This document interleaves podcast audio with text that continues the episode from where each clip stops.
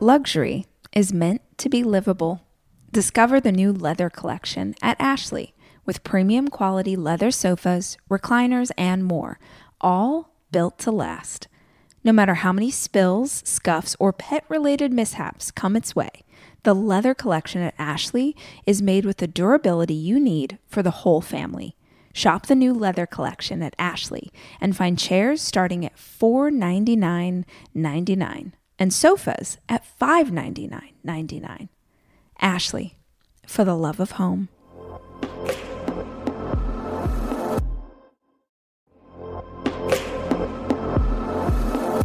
Debit card users, listen up. You've worked hard for your money. Now it's time to make it work even harder for you. With Discover Cashback Debit, everyone can get cash back on everyday debit card purchases. That's right, earn on things like gas, groceries, and even that midday latte. And to top it off, there are no fees, period. Yep, that means you won't be charged fees on your checking account. Transaction eligibility and terms at discover.com slash cashback debit. Discover Bank, member FDIC. In the hospitality business, I know that it takes three to five years to start seeing a profit.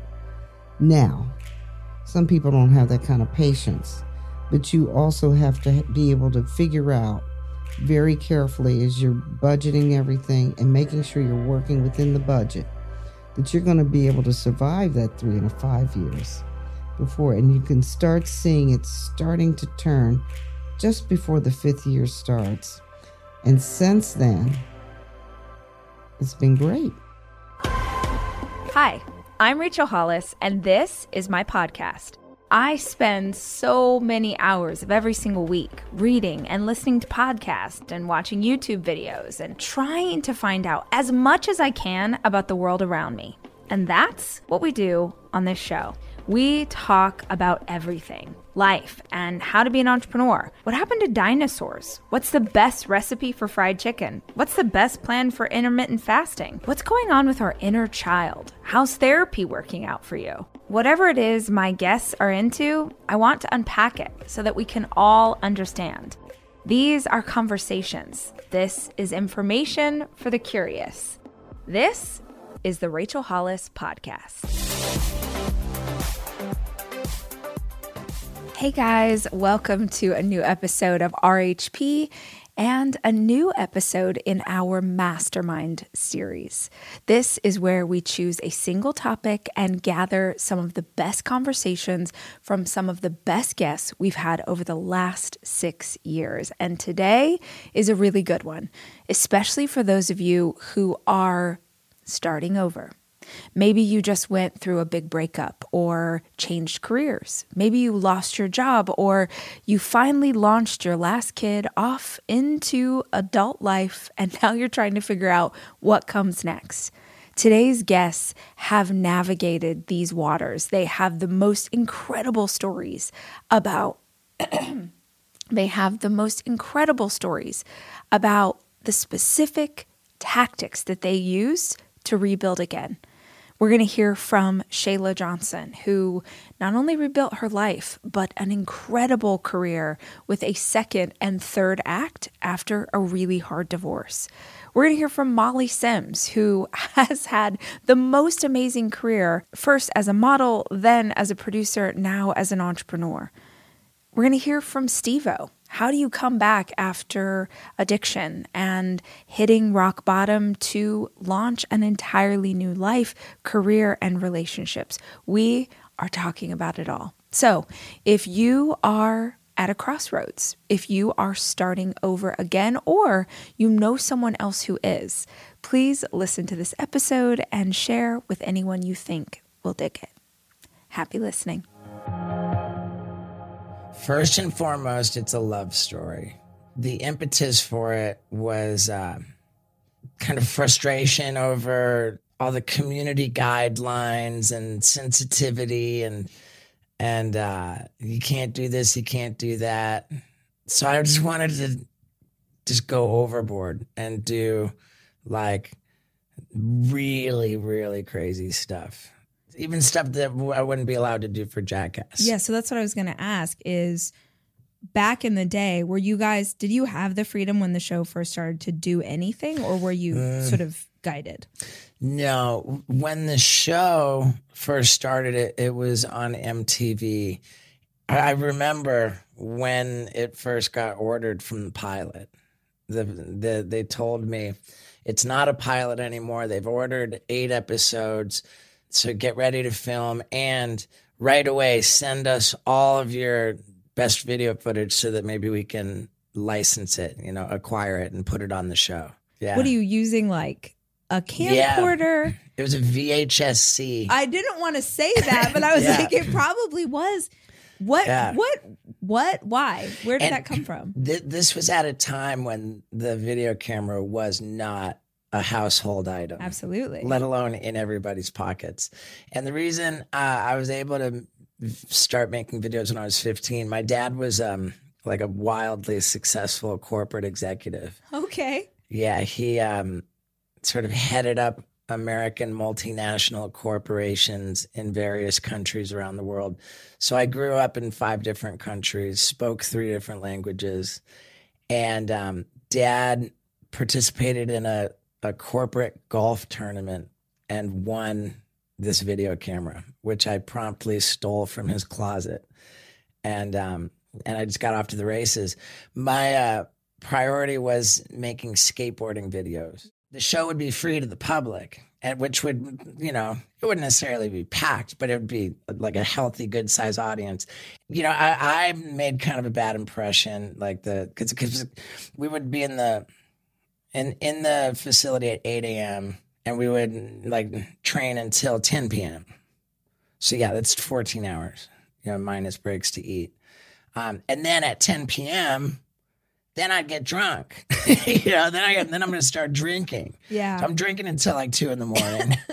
yeah, I'm drunk like two in the morning, and then I got to wake up and you know do it all over again. yeah.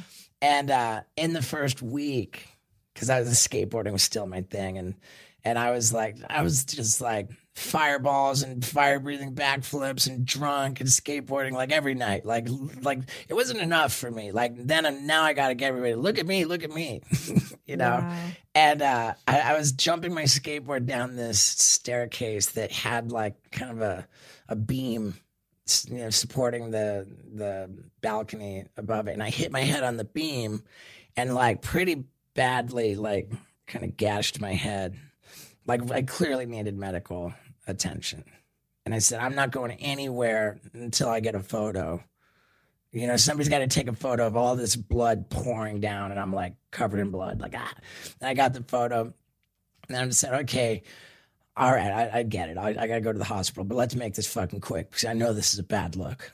you know, not the best first impression to be making in, in week In one. week one. Yeah. Yeah, and so I go to the hospital, and they're like, "Yeah, you need like five staples to like staple the gash closed." And I and and, um, and I was like, "Whatever it is, fucking hurry because there are these clowns waiting in the waiting room, and I do not want to keep them waiting. I really need to hurry up and get the fuck out of here." I think I was like, "Okay, cool. I'll just shoot up. I'll just give you this anesthesia, inje- you know, injection to numb it up." And I was like, I don't have fucking time for that. Fuck the the in, injection. Just just pump in the staples. The guy had like never even, I don't think, heard of that. But but he pumped in one. I was like, cool. Okay. You know? Wait, do you feel like you have like a higher pain No. tolerance or No, I just have a. uh my, my my need for attention outweighs my need for comfort. got it? Um, but yes, so, so like they pumped in all five staples, and the guy was like, "All right, well, you're not going to be able to get these staples out. Like, this is not going to happen. Like, you have to come back, and you have to come back to get them out because if it heals over it, then that's like super bad. Did you feel like this lasts forever or did you, were you Oh God, no, No, you knew. You were like, okay, enjoy God, it. no. Make hay while the sun shines. for sure. Yeah. I mean, and like I, I, I love that question. In the beginning, I think that with the video camera on top of being able to manipulate people's perception of you by editing, you know, what happened, not only does editing allow you to manipulate people's perception of you, but once you've created that edited version, Like it's effectively forever. Mm-hmm. You know, like as I was on the way out of the University of Miami and everybody was feeling sorry for me being such a tragic loser. Like I lacked the basic survival skills to navigate the world as we know it. I could not make it to class. I could not, there was no hope of me graduating from college. I could not keep a job. Like any job I ever tried to have, I had been fired from everything. Like I had jobs for every denomination of days from one to like two weeks. Yeah. Like I got fired from everything. So I'm like, I, I can't, I, I'm not equipped to survive. I'm going to die like having failed at life. Right. And what I was doing with the video camera felt like a kind of a frantic scramble to pack my message into the bottle so that maybe I could be discovered posthumously Wow. and be like the Van Gogh of the video camera. You know, whatever I believed, I was just like, this is it, you know? And I think that we all, if we're going to die in our 90s, we still have a crazy mortality complex. yeah. You know, we got one instinct is to survive and one guarantee, which is we won't. The, the feeling was that, all right, a third Jackass movie. Now you guys are like, you know, pushing 40. It's kind of not cute anymore. Like, it's over. Yeah. You know, and, and that, like, what I, when I was trying to, like, make things happen in the traditional sort of entertainment industry complex, like, it was just banging my head against the wall. Like I couldn't get anything greenlit. You know, mm-hmm. like like the entertainment machine was just done with me. Was how it felt. Yeah. You know, I had gotten into stand up comedy in 2010. I started touring comedy clubs, and I, and you know, I was getting by, but it it wasn't. There, there was no like sure, there, there no confidence that that was really going to be something. I was just giving it hell because it was all that I had and you know trying to make things happen and like then Knoxville was making a Jackass movie without the Jackass guys, the big grandpa or the bad grandpa Oh, movie. right. Yeah. And I mean, nothing against him Yeah. or, or the thing, but but like we didn't know what it was. And It was like, oh, there's a new Jackass movie and we're not in it. Yeah. Like that felt pretty heartbreaking. Yeah. And, and I had one TV show that that um I hosted, but like I quit the show because um they had all this, these things with animals that like I wasn't comfortable doing, and then I was like, no more animals, I'm out. And so I got replaced, and that was gone. And I just like got to a really pretty dark spot in 2013, and that was when a, a like dear friend of mine, my buddy Sam Macaroni, was like, dude, you got to get on YouTube. And and to me that was the most like humiliating concept. Like wait, I, like I've been I've been in like number 1 box office movies, you know, 3 of them. I've had TV shows with my name in the title of the TV show. Now I'm going to turn around and upload YouTube videos. That felt like such a gnarly demotion. I had no idea that there was like a meaningful like way to make a career out of that. I just thought it was just low level attention whoring that like regular people do.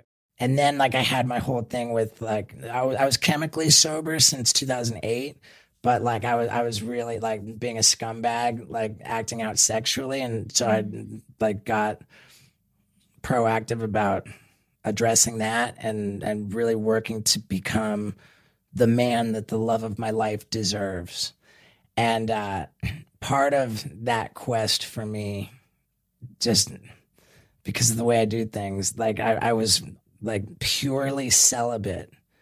Like I did not even relieve myself by myself For how long? the entire year of 2014. Holy shit. It was it, it came to 431 days. And I mean it's pretty extreme and like Yeah. I, I kind of stuntified my sexual recovery, my sexual sobriety. But it was important to me because I wanted to not only establish for myself that I could do that, but I wanted to establish for my future partner that I could do that. I wanted to distance myself from being a scumbag. And that that was how I did that. I had less than a million Facebook followers. By the end of that year, I had eight million. Like, uh, I had like, I don't know, like th- a good few million subscribers on on you. Like, I would like, I had took control of my career uh, back from the fuck faces that were done with me. yeah. And so that's what happened in the interim. So cool. I, I, I religiously belligerently toured the comedy club circuit for 11 years. And like every week in a different city, Groundhog's Day, the whole thing, like the repetition, like, and and I really like kind of under the radar too because people were, you know, I, I didn't want like I wasn't really comfortable being like, hey, I'm doing stand up comedy. Right. I felt like people would kind of look sideways at that, you know, like oh, was Steve O doing stand up. Yeah. So I just you know, I, I just kind of did my thing and, and 11 years in the comedy club circuit. And then like I got to a point where I graduated to big theaters. And and over the course of, of my live comedy career, gradually it became multimedia. My world started bleeding together. Mm. Like my first special was just me on stage with the microphone doing like some intermittent stunts throughout the show. My second special was me on stage with the microphone and like footage of the stories that I told, edited in after the fact, mm. in post production, like in interstitially to illustrate the stories that I was telling. Yeah. So it was like a like a, a really original um, multimedia comedy special. But for that whole tour, I didn't use it as a crutch. Like it was just me and a microphone. The show was successful in its own right. Cool. Just when it came out as a special, it had the added Yeah. layer of footage. But then the new one, Yeah. So the the set after the second one, then I was like, okay, now I want to bring footage on the tour. Now I want there to be a like a multimedia component to the tour.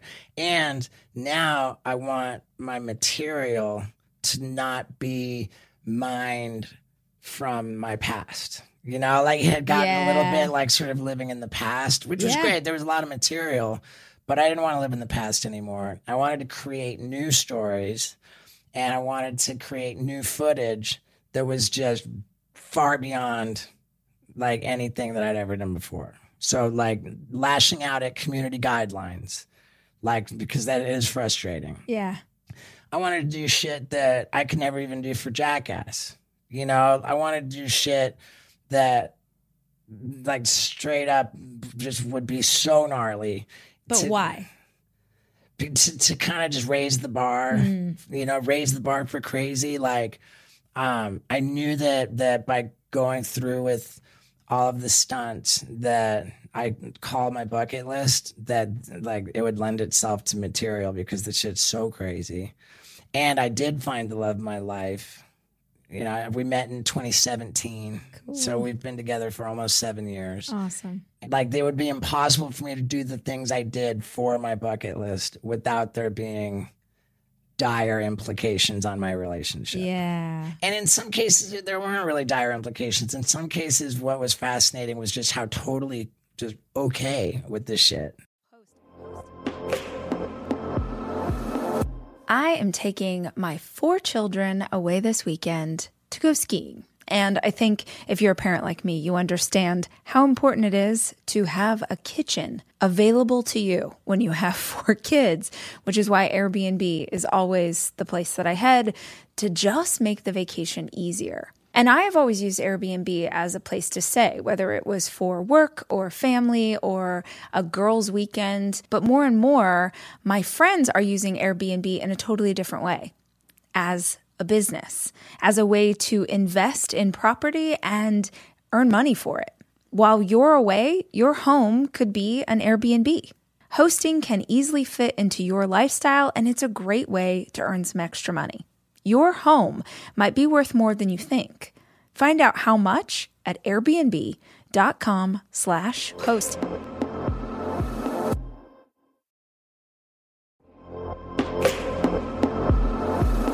Almost every morning of my life, I have oatmeal. Seriously, during the winter, having something hot in the morning really makes a big difference in my day. Quaker has been a trusted name in oatmeal for over 145 years, which means they've been milling oats since before the invention of the zipper, the stop sign, or ballpoint pens. Quaker has something for everyone, whether it's old fashioned or quick oats that are good for cooking or baking. And while a ton of things have changed, the good stuff remains the same. Quaker. getting up to some good since 1877. Look for Quaker Oats at your local grocery store.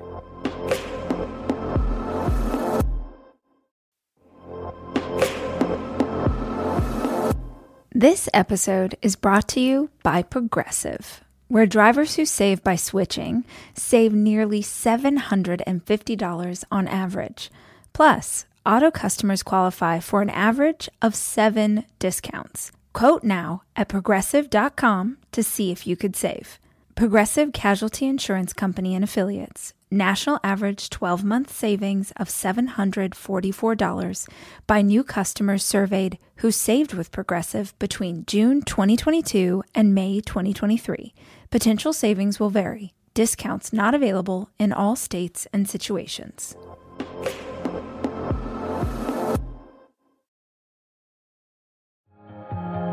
When I was very young, you know, this gets a little complicated because I moved around so many times and finally settled in a town of Maywood, Illinois. And that's where I really started my music career at the age of nine. Wow. I just fell in love with the violin. It was something that was required by all the students in the District 89 that they had to pick up an instrument, and the violin was my instrument of choice. From the moment I picked it up and started taking lessons and really getting pretty good at it, I knew this is what I really wanted to do. And I call this act one of my life.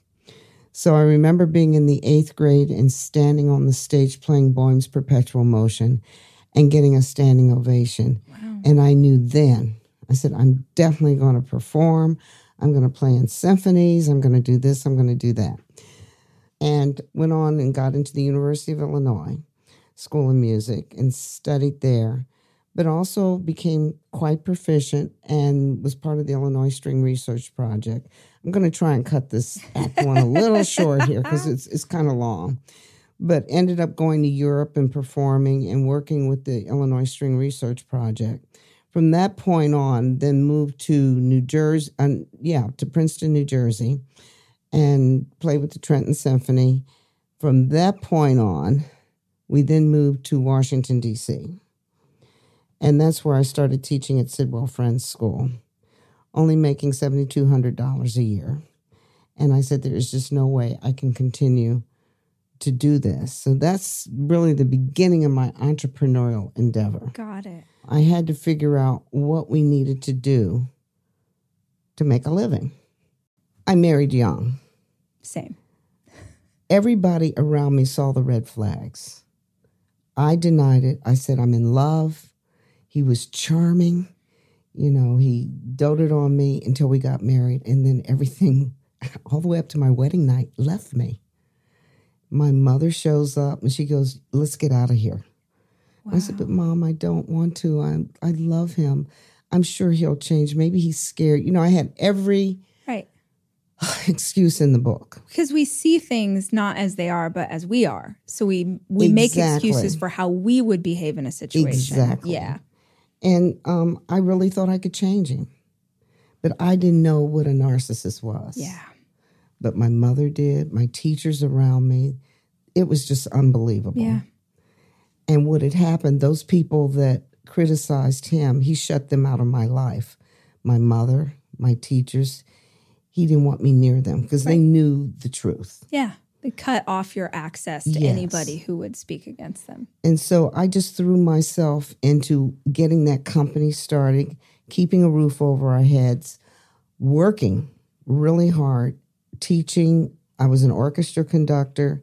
You know, I was able to turn a, a wonderful house in upper Northwest Washington into my studio bought it for I think I bought it for 115,000 was able to flip it for over a half a million. Wow you know, because I knew the tax laws. I knew I could write off one third of the house. I was a pretty good entrepreneur. Yeah, no, it sounds you, like it. I knew what I was doing. The orchestra became very, very famous. It's what paid the bills during the times of getting this startup. But the harder I worked, the more I was being erased. Mm-hmm.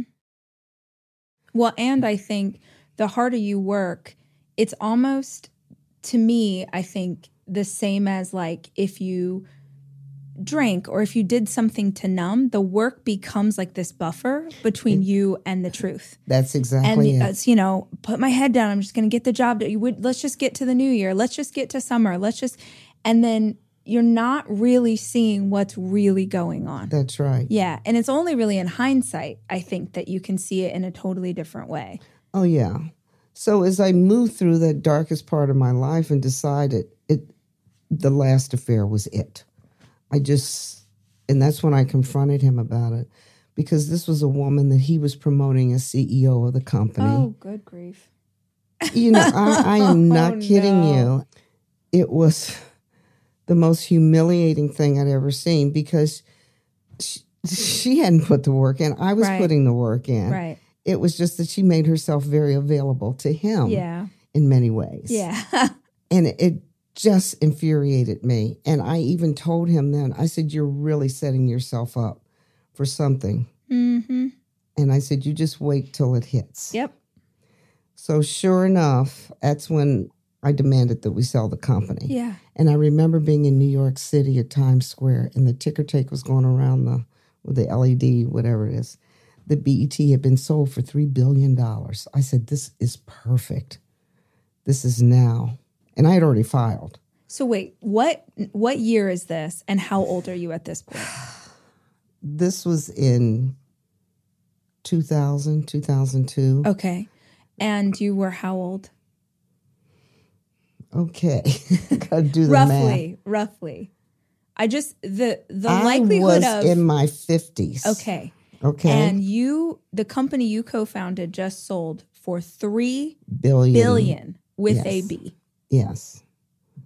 And simultaneously your personal life is falling is, apart. It's just falling apart. My mental health had fallen apart. It was amazing. So first of all, I had to get a. I got a really good lawyer, and we were able. And this lawyer knew everything. These everyone knew what was going on except me. Hmm. Hmm. You know, and it was humiliating. It was so much betrayal. Yeah. The Washington Post played into it. Mm. Every time I'd open the Post, the two of them, you know, pictures of them. It was like Washington D.C. was having a field day with Yeah. this you know. And I would go to friends, I was very lonely, and I would go to friends and I would say, I've got to get out of this marriage. And they would say, You can't do that. As a black woman, you're the king and queen of media. You can I had no support. Not only were they siding with him, they were giving her the okay Right. to just keep running around. with him right. Right. you know and i felt at that time that there must be something wrong with me i couldn't do anything right i even got pregnant lost the baby at birth Mm, ap- and i blamed myself oh my god. again i couldn't do anything right i couldn't do anything to please him the more i tried the worse it got and the other person was prettier thinner you know Right. smarter, Ivy League background, all this kind of stuff. And I'm, I'm like, you and I went to the same college. Don't even give me that crap. Right. You know. Right. So it it was just like I felt like I was on an island. Yeah. And this island was going down further and further and further. I had no support whatsoever. It was so ugly. Even the woman's child was in the same class as my child. Oh no. Oh god. So I mean, and so I would get calls from the school. What is going on in your family? That you know. So it was that kind of thing. But I had no support. right. And the more I tried to talk to people, they were saying, "You're just imagining this. It's not true. Maybe there is something wrong with you." Right. I mean, they played right into the sickness that was going on. Yeah. Yeah. And so I was sinking deeper and deeper into depression. And I remember my daughter saying, Mom, you know, most of my life you were depressed. Hmm. And that's when it really hit me hard. You know, She said that as an adult to you? Yes. Yeah.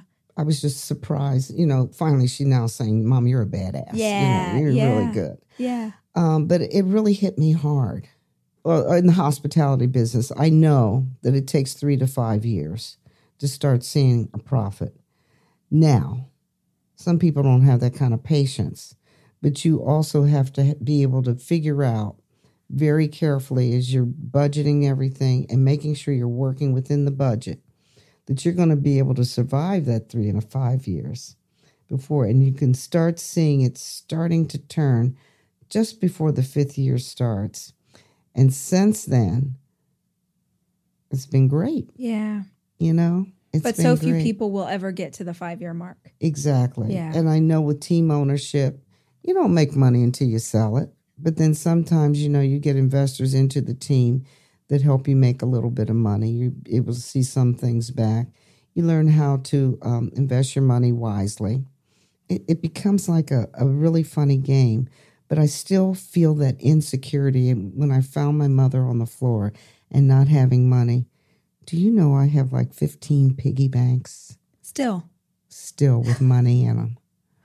Oh man. I got to give it a name. I don't know what this obsession is, but I know it stems back to the insecurities of not having anything as I was growing up. yeah, I heard uh, Tyler Perry say this once. If you've ever been hungry, then you'll never be full. Right. And I really resonate with that. Oh yeah. It's like you think, oh, if I get if I get to here, if I get to there, if I then I'll feel calm. And if I'm not really conscious of it, I'll find myself being like, oh, I have to work harder and do more. You can lose everything tomorrow. yeah, that's real. And I can live with that. I can go back to scrubbing floors. I can flip pancakes or whatever I have to do. And even in my hotels, when we're super busy, I help bus tables. And they, they go, Oh, don't do that. I said, No, you're overwhelmed. I'm doing it. Yeah. No job is below me. Mm, No job. And then my employees, they look at it, they respect me yeah, for that. that's rad. And that's what's really important. Every one of my employees, uh, I value them all the way down to the women and men that make up the rooms. Yeah. You know, Uh, they so all you, have a name, yeah, they all have an identity, and I do value them. You know, I'm I think like you, I've always been curious. I've always been a hustler. My mom would always like we she would always make fun of herself. I'm making shit happen. Yeah. You know, I've always I've come from that. I am that. I love storytelling and I love creating and I love problem solving and I think it's really served me. Listen, I loved loved my few years at Vanderbilt and then living in Europe and modeling, but I also knew very early on that I just didn't think that modeling was going to be my end all be all. So I did see early on, not the writing on the wall, but just more of what I wanted to take from it and then build upon it. And so that's why I never, you know, when people were like, oh, because uh, there was a, like 2006, seven, you're like, you can't, you could admit that you were a model because you're an actress now, you know, you have to be taken serious. And I, I never wanted that because it, modeling gave me my base, gave me my foundation, gave me doors that would never open had I not yeah. um, been a model. So it's been, I think, also, I was a little bit late meeting my husband. How old And were you guys so when you met? I was 37 or 38. okay. And so I turned 40 and my baby turned one. Um, he's now 11. And I got pregnant on my honeymoon. I have three babies now. And so I think the last 10 years has really also been how can I be with them? How can I be a wife? How can I be a mom and still have what I have, but also not be sitting in a trailer in New Mexico? Yes. But the problem didn't go away. And with every baby, it got worse. And Mhm. hyperpigmentation or melasma is like a darkening of the skin. It can be in a dot, it can be in a patch, it can be in a certain area on your skin. And it's really, really hard to treat. And so, as one being in the fashion world and the beauty business and available to go to any dermatologist, I would do that. And I would go get a peel and it would be great. It would be so good. My skin would look amazing. And then I would go out into the sun and I would tell my girlfriend or my husband, I'm like, why do I why do I look so dark again? And then I would do a laser. And then I'd have another baby. And then it just became like everything really expensive and drastic. And then I started on a product called hydroquinone, which is a lightening active that you get at your derm that you cannot use when you're pregnant and is terrible for you. And I basically kind of got addicted to that. And I would use it for about three months.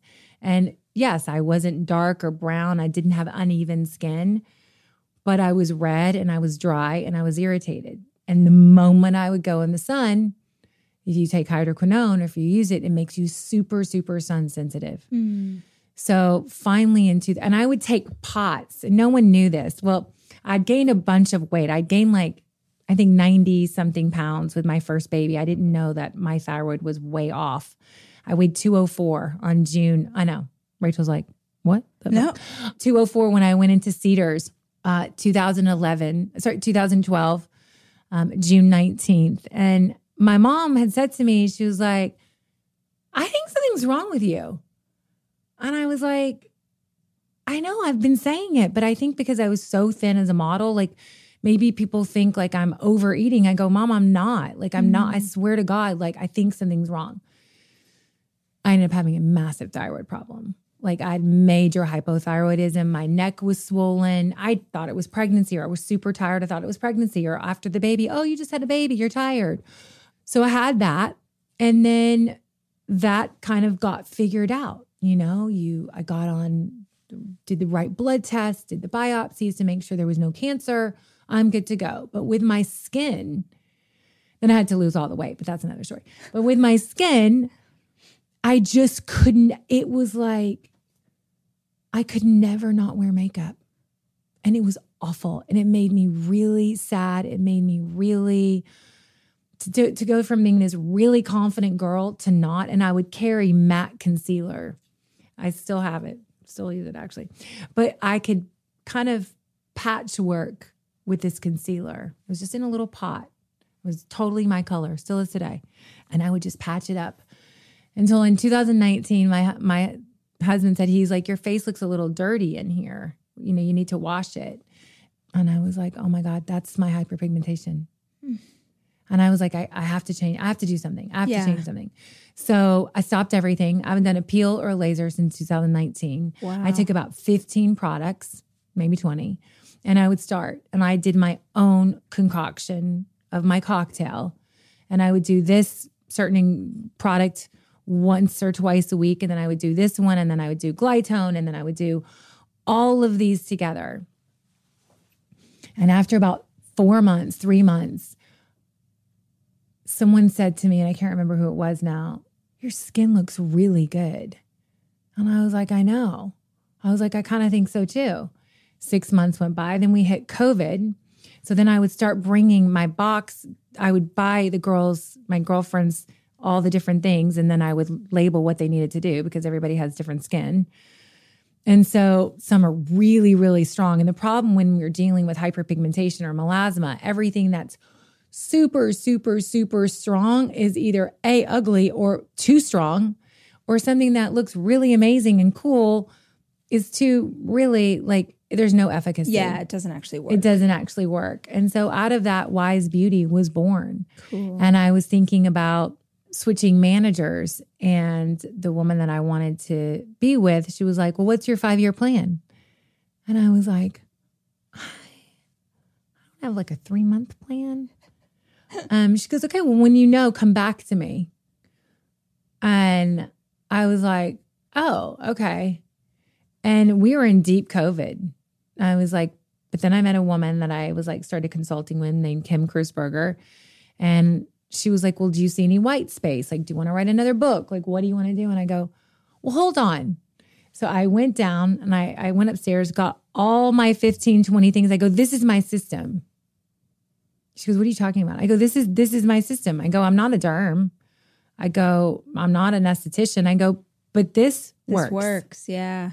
And I go, if I can figure out how many days to do this one, this one, this one, I go, I, I got rid of all my stuff.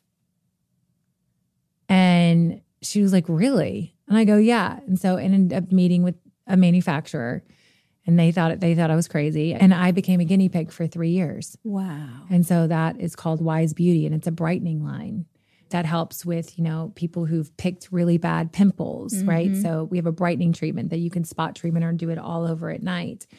But there was one here, there's a couple hero products that really changed my skin.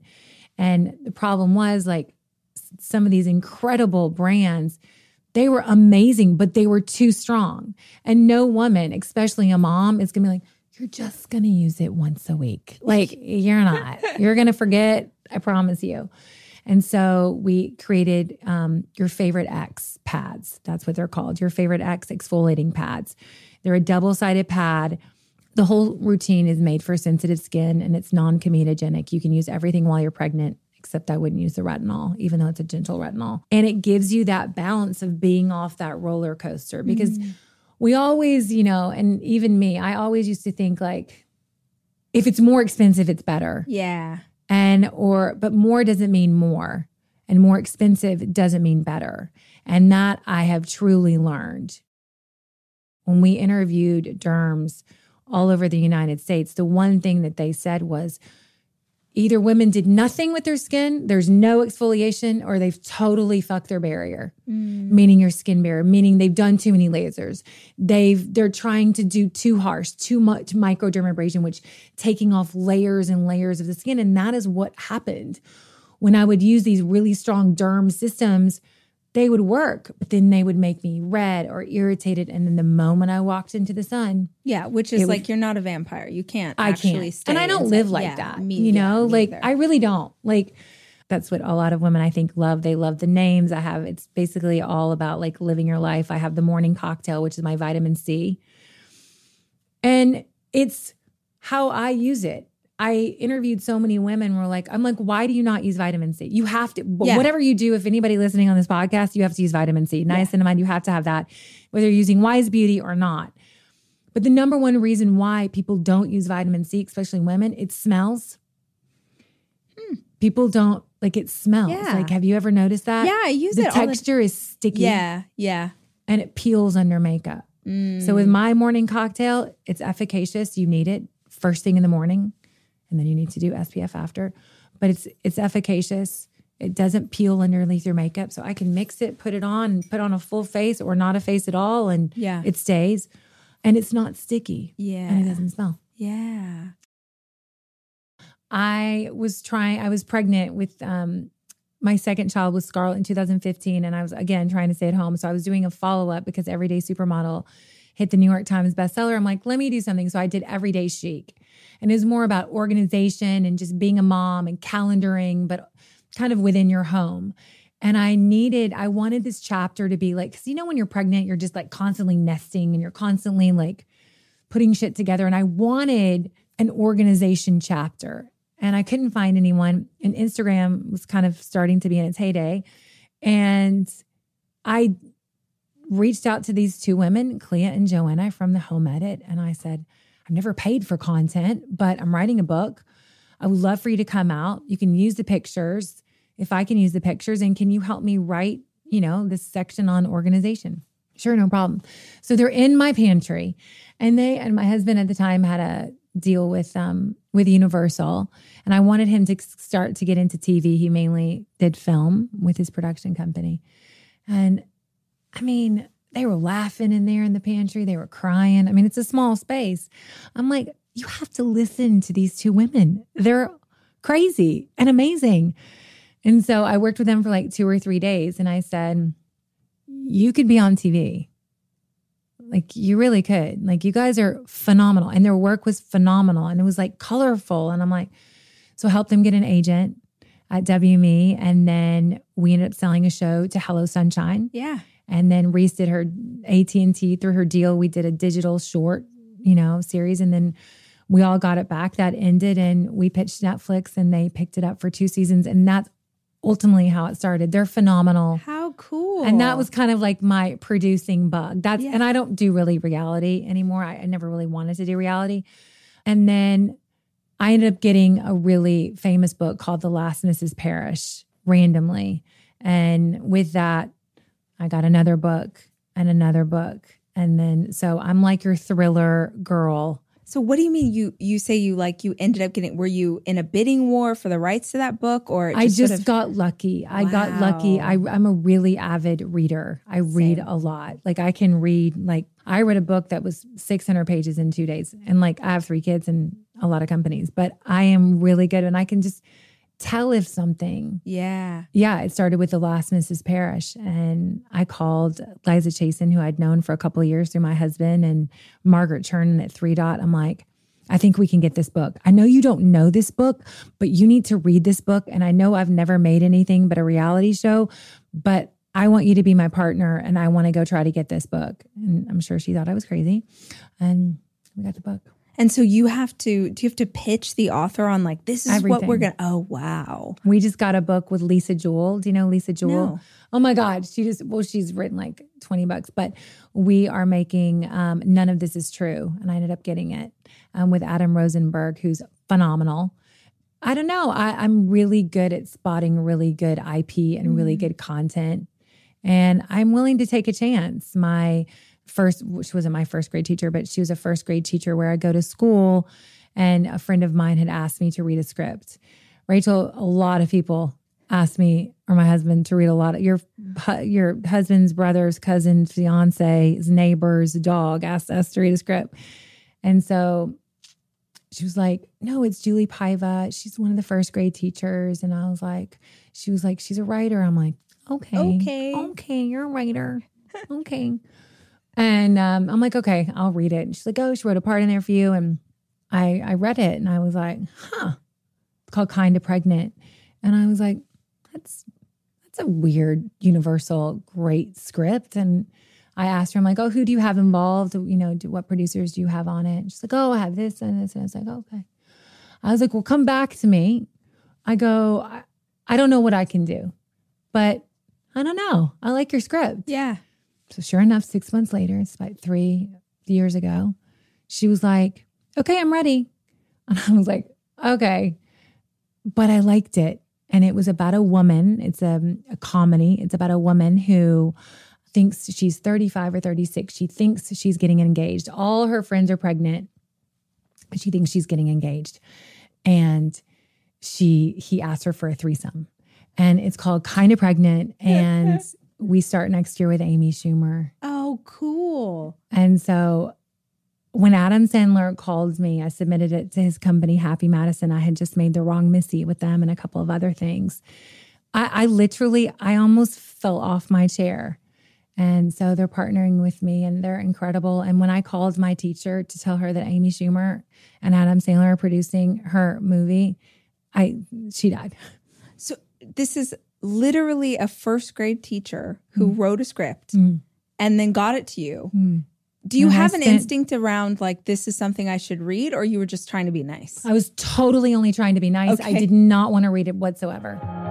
I think that one of the greatest ways that we can be leaders is whenever we find something that helps us, we send it to someone else. Like I, I'm reading a book right now that I absolutely love. And I do this every time I read or learn. If I find something that I love, I immediately am like, okay, who needs this? I'm constantly sending out in the world. So this podcast is helpful to you, please send it along. Now, the first thing that I did that I think is so freaking key is I allowed myself the time to grieve. I allowed myself the time to heal. I know so many people who go through a breakup and have someone immediately. Like they find a person to date as soon as they possibly can. And this never this never goes well. This does not go well. I mean, I couldn't even fathom dating someone else when I went through my break. I I didn't even have that vision and like I remember that being such an issue when we were going through the process of breaking up is that and maybe this is a male thing but my ex was so focused on like you're going to go out you're going to find someone else. This is because you want someone else. And i was like i didn't actually say this. This is just in my head. I was like bitch i am not trying to find somebody else. I'm trying to find myself. Like i had it was it was so heavy and hard and like carrying you know, holding this thing together for so many years, I did not want another man at all. I didn't want a partner. I didn't want a woman. I didn't want anybody. I I just wanted to be alone. I just was like, well, what would it feel like energetically if the only people that I was responsible for were myself and my kids? And I did not want so and I couldn't even Im- I literally could not imagine and I am a diehard romantic, but it, I couldn't even see that world for myself. And I really thought like I'm going to be alone forever and it's going to be great. And I'm going to like, you know, buy some cool house like in practical magic. And like eventually my friends and I are all get old enough we'll just live in this house and like be the town witches or whatever. Like I had no desire to find someone again. And the uh, the line that I love I heard this when I was like just at the start of my divorce I heard someone say it takes a really good man to be better than no man at all and I was like, oh my God. Yeah, you better be really good because being single is freaking awesome.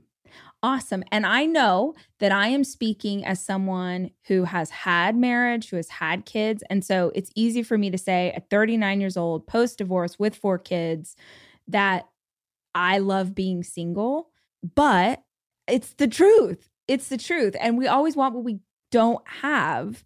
But I'm just telling you, like, there is a world. I was, uh, where was I? I was at the dentist recently, and there was a young gal who was in training who's helping the dentist uh, who is a mom. And the young gal, the dentist said to the young gal, like, Oh, are you, did you do anything fun this week? And she's like, Oh my gosh, I just really needed it. I just slept all day, just slept all day. Sunday, just woke up and said, No, just slept. And at some point, I went and rolled out to the couch. I watched Netflix for a couple hours and then I kept on sleeping.